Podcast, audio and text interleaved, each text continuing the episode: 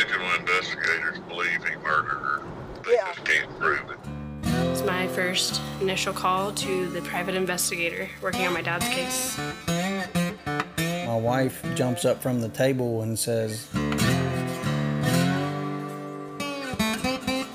Oh my God, who is this man coming in the backyard? I divorced him because I couldn't trust him at all. He lied to me at the very beginning. He was living two separate lives. In the water about 30, 50 yards away and identified it as it was a person.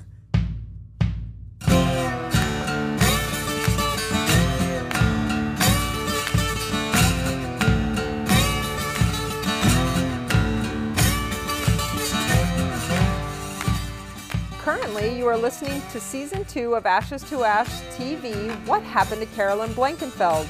Episode 10 Safety First.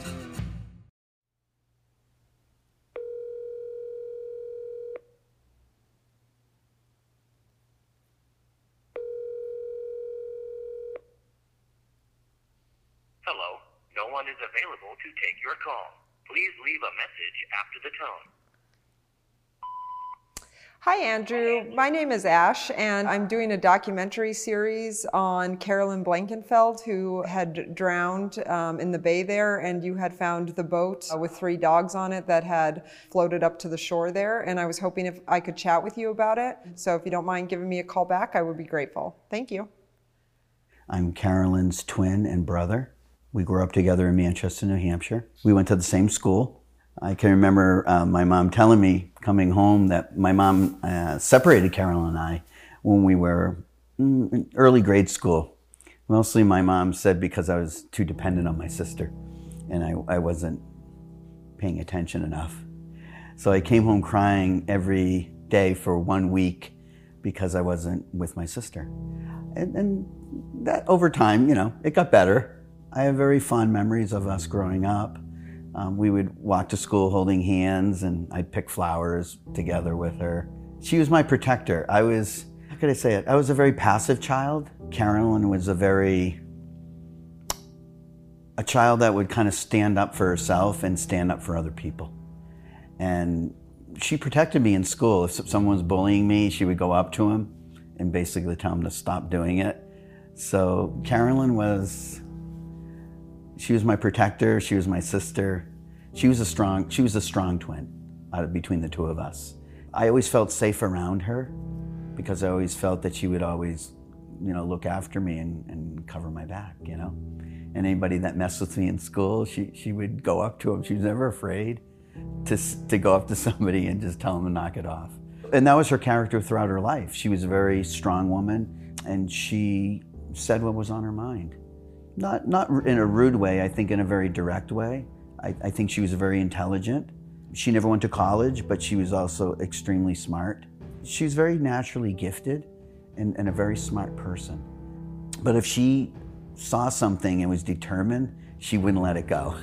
She would pursue it. I, she would be a good detective because she would she would dig up things if I wanted to find out something. She would find out what it was and make sure that she reviewed everything. She was very detail oriented, very meticulous about certain things.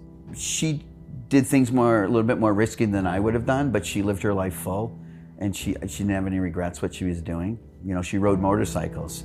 I watched her ride the biggest Harley motorcycle, the big one. She had a Road King, then she had I think she had a Street Glide, and then she rode the top of the line one, and I couldn't believe how she rode it. She was only five foot one, and she rode that thing. She did you know figure eights and stuff. It was I watched her at a Harley dealership she used to work at, and I watched her ride one day, and she just could ride bikes. She would ride in all kinds of weather, and high winds, and she was she was tough. She could swim. I don't think she was a strong swimmer. I think she learned, you know, she learned how to swim. She could swim. I know she didn't like deep water. I've gone boating with her and she always used to swim in the more shallow areas. And it was always very careful. When she would get off a boat, she would always get off by the ladder. She never jumped off boats and she never jumped off objects, any type of moving object that I that I could see. I know she did jet skis and she would do you know, hit waves and go high in the air and come down. I like doing that too. You know, there's some risk with that, of course. But anytime I was with her and I, I've been on her boat, boat with her, she was always very safety conscious and she never swam in deep water. We kayaked across where she lived, uh, across the inlet in um, Pensacola, Alabama, which is two miles across. Her and I did it twice. And we knew the middle of the inlet was always the most turbulent waters. And we talked, we talked about that one time, and she was not comfortable with being in deep water. And you know, I said, "Gee, what happens if you know something one of us happens? If we, you know, rolled over on the kayak?" She goes, "Well, you know, we would be okay, but I wouldn't want to be in the middle of the inlet swimming." So, I, I knew that that's something she didn't enjoy doing. She enjoyed doing things as far as water in a safe way, you could say. Um, but I've never seen her dive off you know maybe a dock she maybe jumped off a low level dock into the water we all we all have done that but i've never seen her jump off a boat ever ever i've been with her a lot and and i've been on boats with her not all the time but the times i've been on her she she's she's never done that she's never done that Back at the studio. Hi, Charles. Hi, Ash. So, yeah, I was on the phone, other line when you called. Oh, yeah, no problem. Did you listen to the voicemail? Yes, it is. Okay, perfect. Yeah, so basically, I'm doing a documentary on uh, what happened to Carolyn on the water that day. And we're just trying to get interviews with all the people who have a piece of the puzzle there. Um, I know yours is rather small because it was just finding the boat, but we do like to talk to everybody. So I was just wondering if that's something you're interested in or talking to us about. Sure. Okay, perfect. So we actually we can do a phone interview, which is great, um, but we do like to do in-person, on-camera interviews, and we actually will be out there next week. And I was wondering if I might be able to set up uh, an on-camera interview with you. Yeah, I don't see why not. Okay, perfect. Yeah, and I mean we'll just we're not asking you anything but the purview of what you know, which is where the boat was, what how what state you found it in, those kind of questions. Sure. Okay, perfect. We hit the road to meet up with Charles and Andy.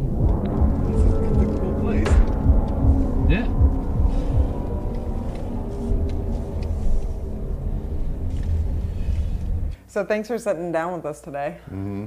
Charles and Andy are the two that recovered the boat after it was floating along by itself once Chris and Carolyn were no longer on the boat. So basically, I guess I just wanted to really talk to you about the day that you guys discovered the boat. So we're talking about May 6, 2018. Had you heard anything before the boat came, right? Because nothing had really gotten to. Oh, absolutely not. No. No, we were just at my house and we noticed a boat out there. And when you're on the water, you're looking out there all the time. You see boats go by, but this one was just floating and towards the land, and we didn't see any activity on it. Right. Andy noticed it, and we walked from his house down this way as it was floating toward land on this side. Yeah, our concern was it hitting a dock, you know, because Okay. it looked like it was just it was free floating. There was no dragging anchor, and anything, you know. But then we noticed these little dogs running around.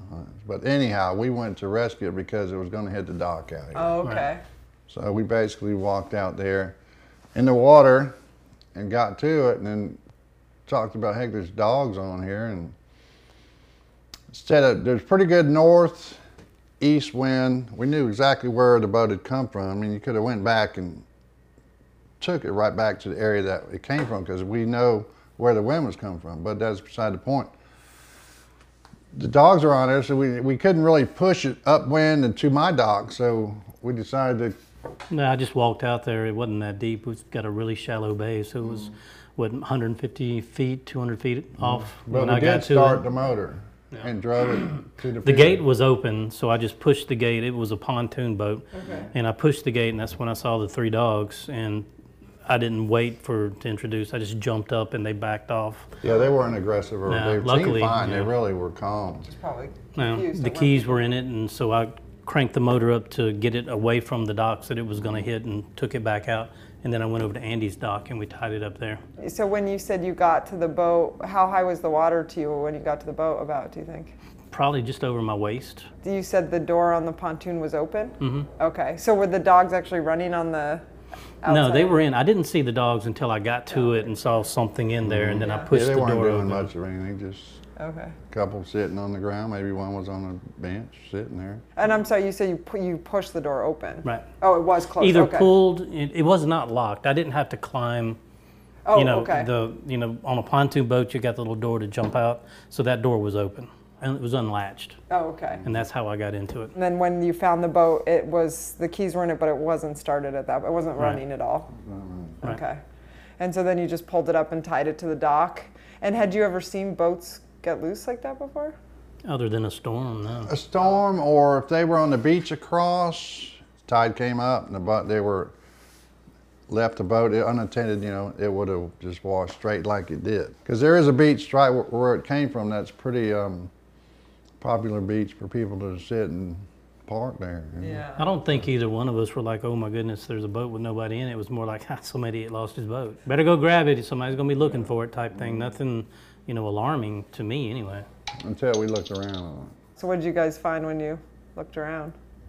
Wallet, sunglasses, telephones, Beach towels. I mean, just like somebody had just jumped off of it. fell It off or something. Under Because everything was um, just sitting, just like, just like somebody had just fell off. So that got us a little worried, and we, my wife called 911. We were possibly going to take it out there. I knew where to take it to if somebody had fell off of it or they left if it left the beach. Mm-hmm.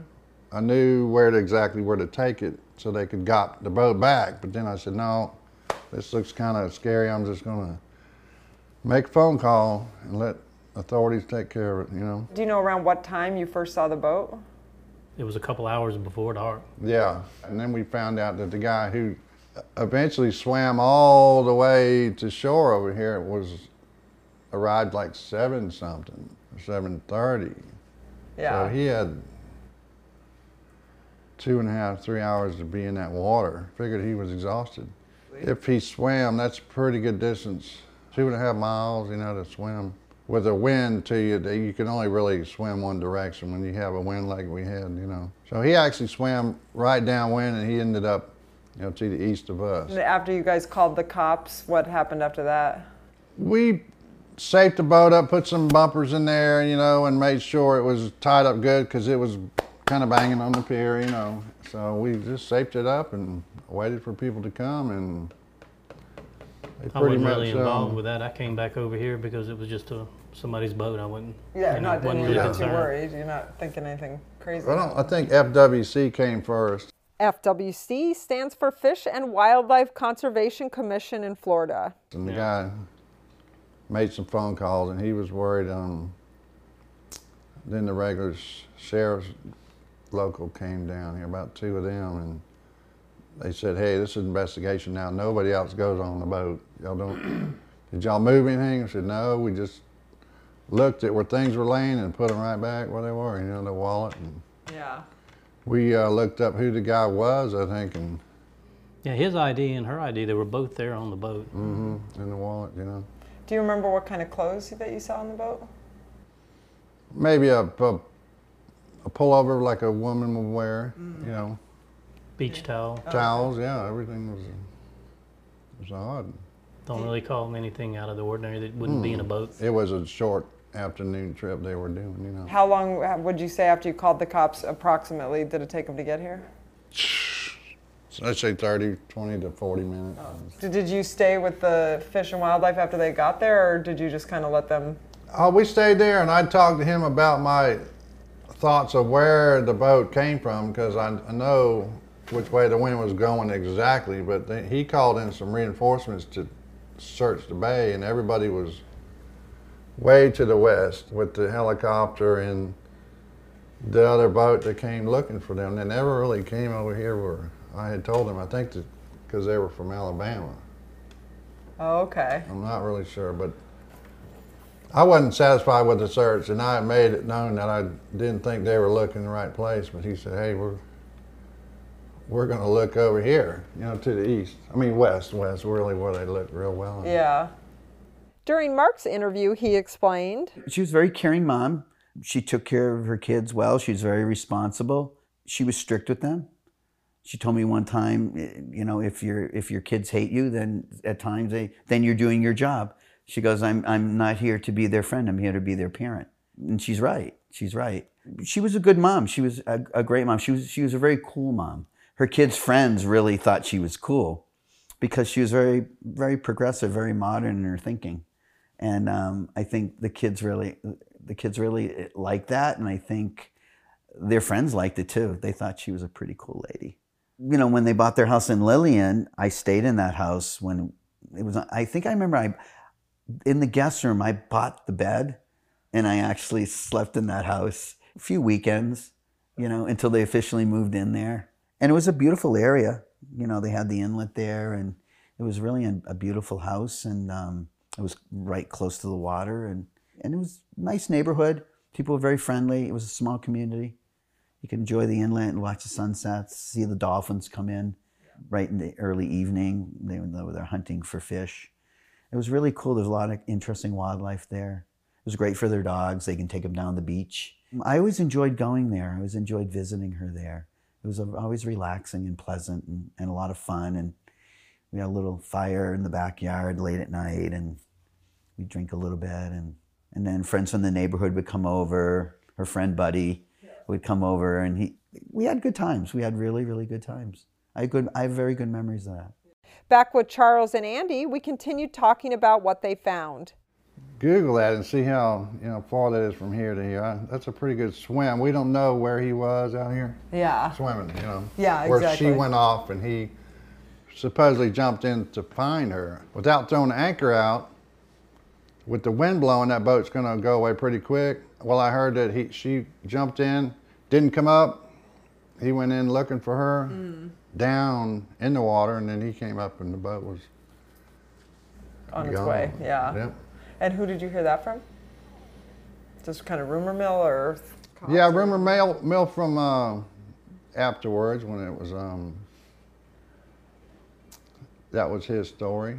Yeah, I had heard from maybe uh, FWC when they you know they came out the next day looking for Absolutely. searching for the body, a body, and it ended up to the west of us. So after the cops came and dealt with the boat, how did did they just leave the boat there, or how did They got the, the guy's son to come, the owner's son, to come get the dogs.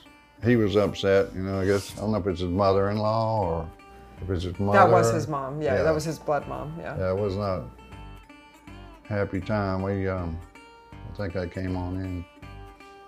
Yeah, Nothing we could do. Was the boat still here when the, Chris came out of the water, or you don't know? Because It stayed overnight. Oh, it's it stayed overnight. Did they come and haul it out? I went to work next day and somebody came and got it in Got the it. morning. and Oh, okay. Drove it off. Mark continues. Carolyn would, would say some things, you know, tell me Chris was impatient sometimes, and they would get into arguments now and then. I know they had some marital problems. When I lived down there, there was some marital issues going on. I know that Chris and Carolyn separated very briefly. At least that's what Chris told me, and, and Carolyn didn't say a lot to me about it. She said that they were basically getting their own space. What I heard is there was another person in the re, in the relationship involved on her end, but I, I could never corroborate that, and and I didn't want to really pry into their business too much. I guess they were trying to work it out, and I think eventually they did. I don't know any the more details regarding that, but I know that Chris told me he was writing a letter to Carolyn that how much he wanted to be with her and how much he cared about her, that she was everything in his life, and that was you know back then, and that they you know that we they could work that out. So I guess they they did work that out. I know that Chris used to travel, and and I knew that, and I know that she missed him, but she was also used to being independent and alone, you know, and alone, having a prior marriage, you know, with someone in the military. But you know, she was comfortable doing that, and you know, he would travel with one of the companies, and and I think he would travel sometimes a couple of weeks at a time. He was, for the most part, pretty patient with her. I think they had disagreements a lot of times.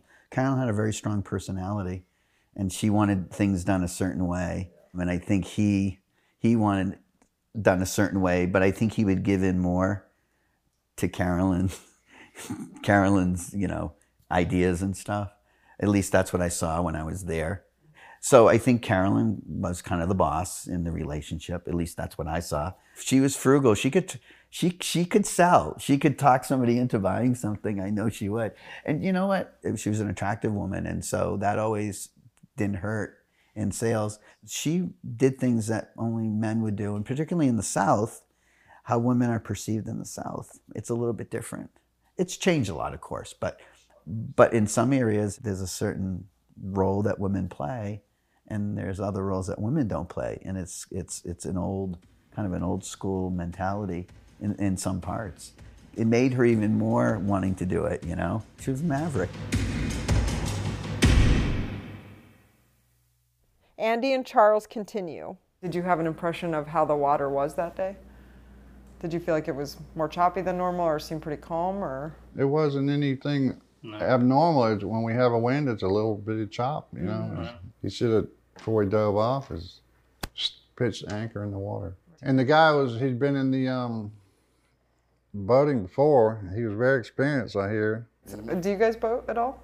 I, I bought a boat Saturday. Oh, did you? Yeah. What kind of boat? Uh, Yamaha, Okay. little 19 foot bay boat. So Oh, nice. How about you? Do you boat? My neighbor has a pontoon boat and we share it. We keep it at my pier Okay. because she doesn't have anyone to keep it. So it's pretty convenient. Have you ever been out on, on this part of the bay where you've ever become like nervous about how the I mean, this bay is only 12, 15 feet deep on average. So I mean, mm-hmm. there's only so big of a wave that can develop. I mean, mm-hmm. you can get blown around and get scared if you've got a small enough boat, but that pontoon boat would have to be in one heck of a straight line wind to really. I'd knock somebody off. Yeah, Yeah, it wouldn't knock- no. happen. It really wouldn't. uh, You're not going to fall off of it. no. Yeah. Even if you're just sitting there and it's rocking, you're not going to get knocked off. It's not ever like that. Not in the Gulf where it's you know hundreds of feet deep. It's completely different. But this is a shallow bay, and Yeah. it just can't do the same things that it does out there.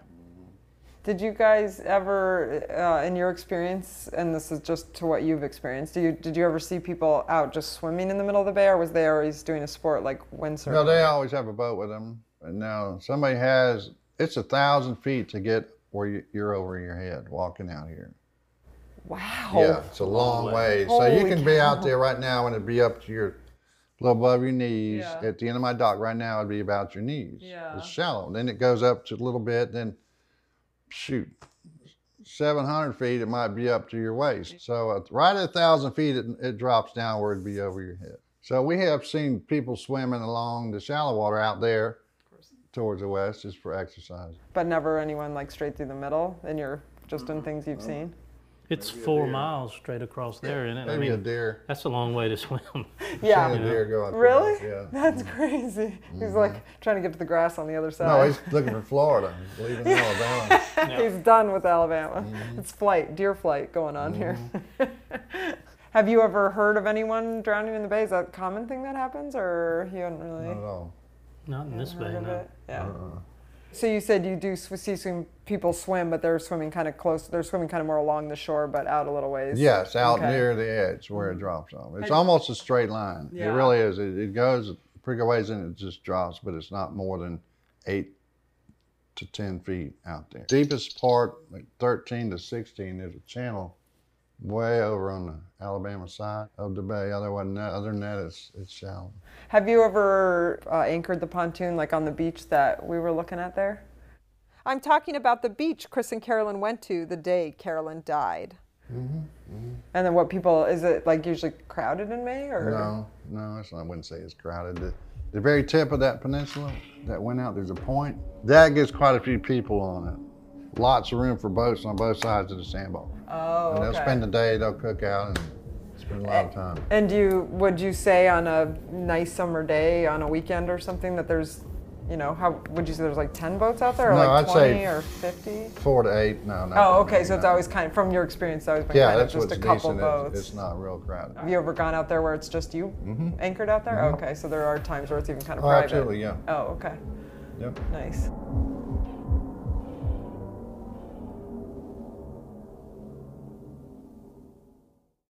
Meanwhile, Mark reflects back on Chris's behavior.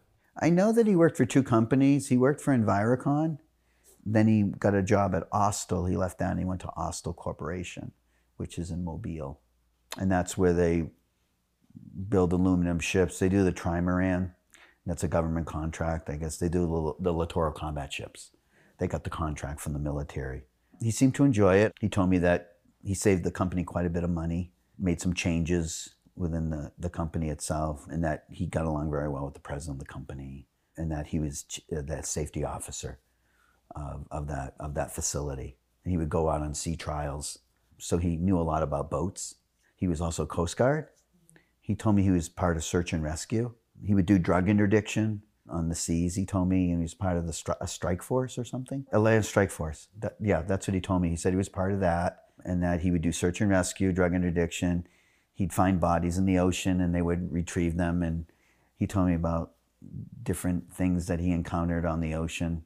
The job was risky, and they would, you know, get on boats and raid boats, follow drug dealers that were maybe smuggling. Um, I mean, this is this is what he told me, and you know, it sounded. I took him at, at his word that this is what he did. He was a pretty strong guy. I know that he had a lot of experience regarding ocean. I mean, those guys are trained pretty well, and they're trained to react in a certain way and also being on boats and being a safety officer and doing uh, boat trials, you really have to know boat safety pretty well. I mean, he, he's an expert. He should be an expert at it. Did you ever get the impression that that he was lying to you about anything? Um, yes. He, he, when I talked with him, he told me that he, when he washed up on shore, that he had water in his lungs and that they, they put a breathing tube in him. It's what we call intubation. I do that every day at work being an anesthetist. Um, I know what it is and I know it quite well. What I did find out later on is that he wasn't intubated and that he got discharged from the hospital a day later, which kind of surprised me because I know when people get intubated, you can get the tube out, a breathing tube out within a relatively certain period of time. It depends on the damage to the lungs. Now, I know, being in my profession, if you ingested seawater in your lungs, that's pretty damaging to your lungs. It depends on the extent of the damage. It also depends on how much you entered your lungs. And that would be proven through chest x ray. And if he's intubated, they probably wouldn't have extubated him, meaning taking the tube out, that quickly if he had that amount of water in his lungs. He also told me that he was on uh, CPAP at home because he wasn't breathing well afterwards. I was told that he did not have CPAP, and I was also told, based on the report that I read, is that he was not intubated. So why he would tell me those things, I don't know. This is what he told me on the phone that he was he washed up, he was intubated, he had water in his lungs, and that he still had problems breathing, and that he was on CPAP at home. Now, in, in my profession, anesthesia, we use CPAP a lot of times for sleep apnea because it's positive pressure. And you can also use it for people with other lung, lung issues. But what I was told is that none of that happened. So why he would tell me that, I don't know. That kind of puzzled me quite a bit, actually. When he talked to me on the phone, I remember having a conversation with him. It might have been either in the hospital or after the hospital. He didn't sound short of breath to me whatsoever on the phone. His voice sounded quite normal and he sounded like that he was breathing perfectly fine. I know how people breathe because that's my job being in the profession I am. If people are in distress or not in distress, and if they've had recent lung injury, and, and they, particularly if they've had water in their lungs, their, their, their breathing is going to be a little bit labored. It's going to be a little bit hard when you're talking. You're going to get a little bit of shortness of breath. At least that's what I, from my training and what I've seen in my profession, that's typically what you see. I didn't really detect that talking with him on the phone that he was in any respiratory distress. Chris knew how to drive a boat. He was actually very good at driving boats, even unloading the boat into the water. He knew how to how to how to reverse, bring the boat down down into the ramp, get it in the water. He knew how to unhitch it. He knew how to tie it down. He knew all the safety protocols on the boat. He even let, he let me drive the boat one time, um, which was a lot of fun. That's when they didn't have the pontoon. They had a boat prior to that.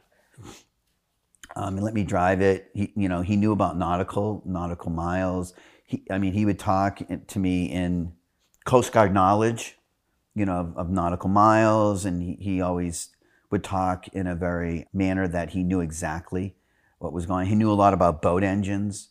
He knew about everything. He was talking everything to me about the boat, and it's like he had a lot, a lot, a lot of knowledge about boating, about direction, about reading maps. Um, he knew a lot about safety. I mean, he would tell me a lot of things about boat safety. He taught me about boat safety. So he had an extreme wealth of knowledge that he, at least he imparted to me about about safe boat safety, what you should do or shouldn't do. His experience when he was in the Coast Guard, he referred to that, you know, often enough. And so, you know, I trusted him in his knowledge, and he's he's he came across to me as someone that knew exactly, feeling very comfortable on a boat, who knew how to steer a boat quite well. He would always follow boat rules. You know, he would always drop the anchor. He would always put the the, the ladder down. Carolyn would wait for him to put the ladder down. I remember we parked at a, at a beach. I forgot what beach it was. We drove the boat up right onto the beach. He tied the boat down. Um, I got out. I pulled the boat in with the rope. Carolyn got out on the ladder. She would never, she would wait for him to put the ladder down. She never jumped off the boat or into the water. She's never done that. She'd always wait, always would wait.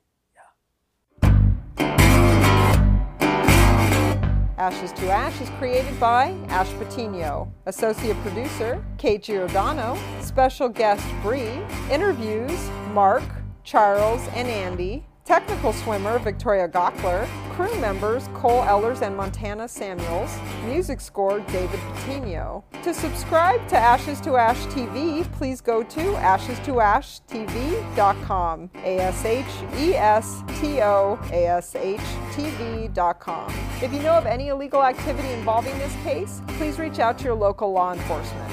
If you would like to give us a tip or information, we can keep you anonymous. Please email us at ashland57 at gmail.com. A S H L A N D 57 at gmail.com. Follow us on Facebook at Ashes to Ash True Crime and on YouTube, Twitter, and Instagram at Ashes to Ash TV.